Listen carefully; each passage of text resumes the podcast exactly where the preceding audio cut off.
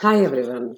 A lot of parents ask me, how can I raise emotionally resilient children in this digital age? So, here are strategies that we can use to help our children become resilient in the face of a lot of obstacles that they are going to face and become real life ready.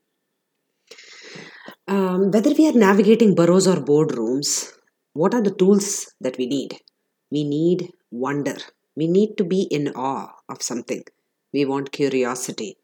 We need boredom to connect the dots. We need resilience. Of course, we have to equip ourselves with gratitude. And the most important tool for problem solving is creativity. So, whenever you are trying to help your children, here is what you can do if you don't want to hurt them and if you want to raise them so that they can take care of themselves even when you are not there. First, allow them to ask questions. But for those questions, don't just reply directly, reply with a question, with reply with an open-ended question so that they can think for themselves. What is an open-ended question? a question that doesn't have just a simple yes or no answer. Okay, so open ended questions will help them think for themselves. Next, take off the training wheels and let them figure out things on their own. You know, because when the stakes are lower, you can do you can do it you can let them explore and even if there are minor infractions here and there uh, they're obviously under your guidance so it's all going to be okay because if you wait until they go off to college uh, and face real life they might not really have the problem solving skills that they need then right? So the point is don't rescue unless it is life or death okay? Because here is the thing you can raise them two ways. Do you want to raise them so that your lives are inexplicably intertwined with each other? Where you are spoon feeding every decision that they have to make, every choice they have to make? Or do you want to meet them at intersections, important junctions, so that you can support and lead them? You know, whenever they are in a, a fix or a predicament. So, intertwined or intersection. Think about it.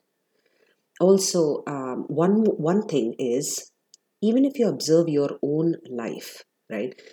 you enjoy where you feel you are empowered. If you feel like something is a chore, something is a bother, something is not really up to your interests or enthusiasm, uh, you you don't necessarily feel like continuing with it. That is the same thing with them.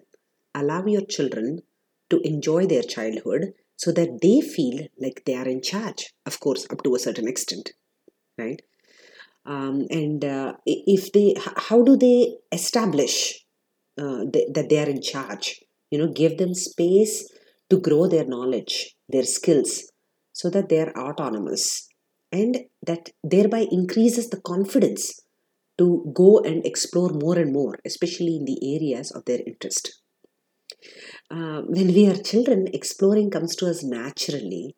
But as we learn concepts like fear danger um, and our personal uh, limits, our thresholds, uh, from what we see from society, we stop that exploration. Okay, as such, what happens is, as confused adults, what we are trying at best is raising confused children. The next most important thing I want you to go, leave with is digital minimalism I, I really can't say enough about this. Uh, I have tons and tons of articles I've written about them. But one thing I want to say over and over again please ask your children, challenge them to create rather than consume what is out there.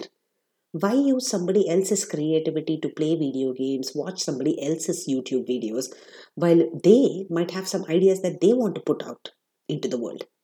right um, for that please please i request parents to watch their own habits around technology and model the way you know as far as possible please model and mentor rather than monitor okay and uh, as far as possible also uh, do things as a family try to pursue common interests so that there is an overlap of time spent together so that you don't have to try harder to put yourself out there for uh, being there for them And uh, of course, uh, finally, please let them prioritize pockets of silence so that they allow their little brains to consolidate whatever they have learned and experienced in the day and in the week.